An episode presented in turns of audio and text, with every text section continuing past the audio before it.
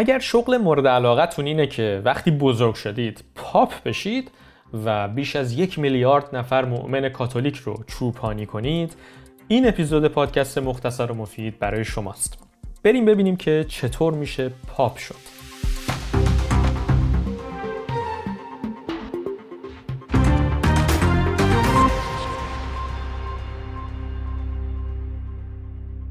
خب پاپ شدن دو شرط اصلی داره. اول از همه این که باید مسیحی کاتولیک باشید و دوم اینکه مرد باشید. حالا اگر هم مرد هستید و هم کاتولیک خیلی خوشحال نشید. اگرچه از نظر فنی یک مرد معمولی مسیحی که مثلا یک شنبه ها سری هم به کلیسا می‌زنه می‌تونه پاپ بشه ولی عملا تا به حال چنین اتفاقی نیفتاده. چون پاپ شدن مثل رئیس جمهور شدن نیست که همینجوری سرت رو بندازی پایین و بری تو کاخ ریاست جمهوری. انتخاب پاپ یک پروسه داخلیه که کاردینال ها انجامش میدن و اگرچه از نظر تئوریک اونها اجازه دارن هر مرد کاتولیکی رو به عنوان پاپ انتخاب کنن اما در عمل همیشه یکی از بین خودشون رو انتخاب می‌کنن. از آخرین باری که شخصی خارج از دایره کاردینال ها به عنوان پاپ انتخاب شد بیش از 600 سال میگذره. بنابراین کاردینال بودن اگرچه شرطی رسمی برای پاپ شدن نیست ولی اگر باشید بهتره برای اینکه کاردینال بشید هم باید یک سلسله مراتب سازمانی رو طی کنید و قدم اولش اینه که کشیش بشید. برخلاف کلیسای اسپاگتی پرنده که با پرداخت 49 دلار و پر کردن یک فرم آنلاین می‌تونید تبدیل به کشیشش بشید کلیسای کاتولیک شما رو ملزم می‌کنه که به مکتب برید و تلمز کنید. به این منظور اغلب یک لیسانس فلسفه کاتولیک و یک ارشد الهیات کفایت می‌کنه. به جز این شما باید ازدواج نکرده باشید و بخواهید که تا آخر عمرتون هم ازدواج نکنید. به این ترتیب شما اجازه پیدا می کنید که به عنوان کشیش در کلیسای کاتولیک کار کنید. اما مثل هر شغل دیگه‌ای برای اینکه پیشرفت کنید لازمه که جای کسی رو که شما رو به عنوانتون منصوب کرده بگیرید و کشیش اصلی کلیساتون بشید. قدم دوم در مسیر رسیدن به واتیکان اینه که اسقف بشید.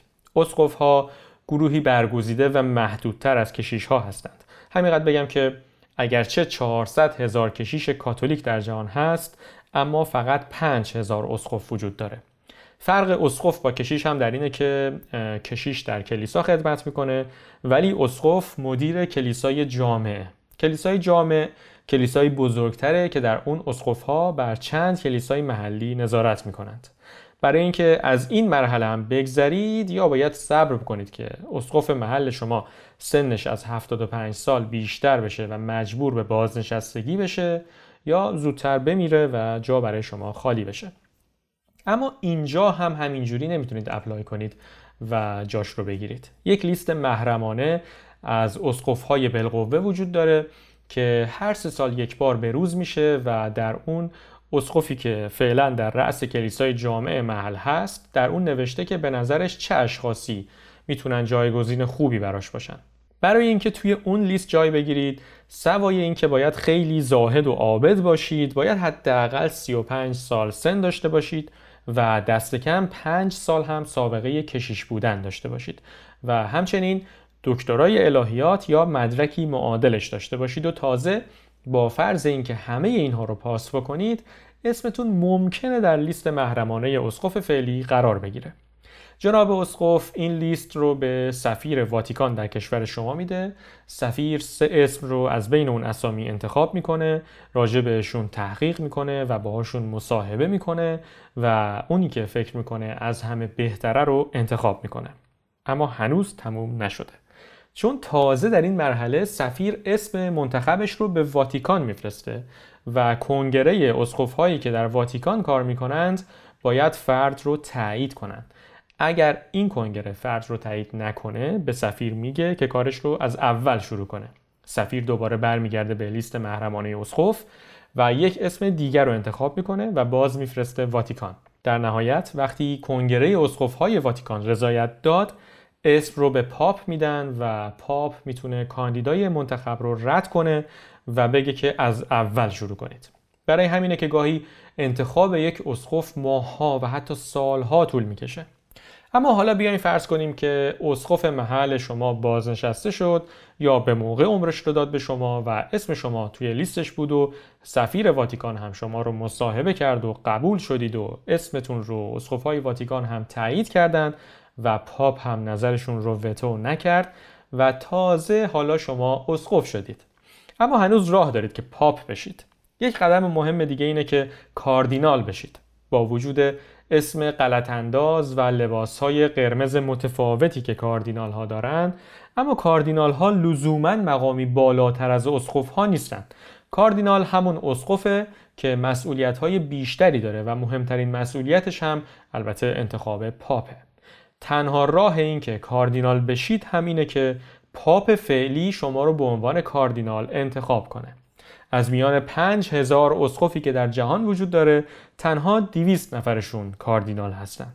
اما باز بیایم فرض کنیم که شما دل پاپ رو هم بردید و به عنوان کاردینال انتخاب شدید. از اینجا به بعد باید دیگه صبر کنید که جناب پاپ به رحمت خدا بره یا بازنشسته بشه. که البته مثل هر آخوند دیگه در دنیا احتمال اینکه مرگ پاپ رو بازنشست بکنه خیلی بیشتر از اینه که خودش تصمیم بگیره که کنار بره. در چنین روزی کاردینال ها به واتیکان فراخونده میشن و ارتباطشون با دنیای بیرون قطع میشه و بعد فرایند انتخاب پاپ جدید شروع میشه. این مراسم همیشه به یک شکل نیست و یک تفاوتهای هر دفعه داره. چون هر بار پاپی که قبلا مستقر بوده یک دستورالعملی از خودش باقی می‌گذاره و در اون میگه که مایل چطور جانشینش انتخاب بشه. اما به طور کلی اینطوریه که چهار بار در روز کاردینال ها به کلیسای سیستین میرن و به شخص مورد نظرشون رأی میدن. رأی دادن هم البته یک فرایند بسیار طولانی و عجیب غریبه. هر کاردینالی اسم مورد نظرش رو روی کاغذ می نویسه و بعد در مقابل بقیه میسته و یک جمله لاتین بسیار طولانی رو می‌خونه و در نهایت رأی میده. وقتی که همه کاردینال ها این کار رو کردند آرا شمرده میشه و اگر کسی بتونه دو سوم آرا رو به دست بیاره پاپ میشه. سپس آرا سوزونده میشن. اگر همسن و سال من باشید توی عمرتون تا به حال سه بار این مراسم رو دیدید که دوربین های تلویزیونی متمرکز بر دودکش واتیکان هستند تا ببینن دودی که از لوله دودکش خارج میشه چه رنگیه. اگر این دود سیاه باشه یعنی کاردینال ها هنوز به اجماع نرسیدن. در کل هم مراسم بسیار کند و زمانبریه و گاهی ماهها طول می‌کشه تا کاردینال ها به اجماع برسن. رکورد طولانی ترین زمان رأیگیری هم سه ساله. حالا فرض می‌کنیم که شما موفق شدید رأی رفقای کاردینالتون رو هم جلب کنید و به عنوان پاپ جدید انتخاب بشید. قبل از اینکه رسما به عنوان پاپ معرفی بشید یک کار دیگه هم لازم است که انجام بدید و اون انتخاب یک اسم برای خودتونه.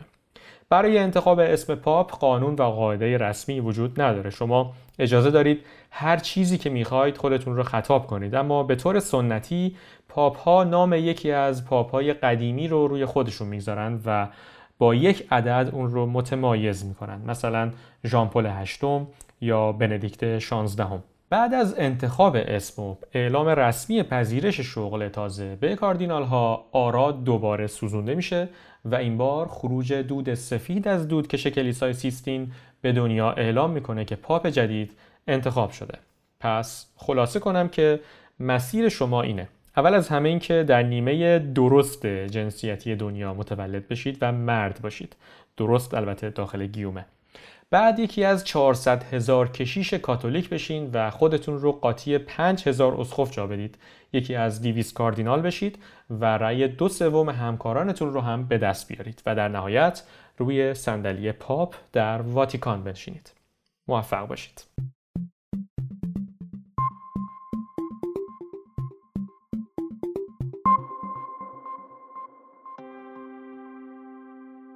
ممنون که مختصر و مفید رو گوش می‌کنید. من در این پادکست نتایج کنجکاوی هام رو با شما به اشتراک می‌ذارم قبلا هم گفتم باز هم میگم که من کارشناس هیچ چیزی نیستم و صرفا کنجکاوم.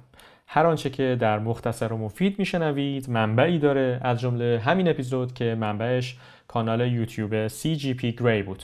اگر آنچه که در این اپیزود شنیدید رو دوست داشتید و براتون جالب بود لطفا اون رو با دوستانتون هم به اشتراک بگذارید.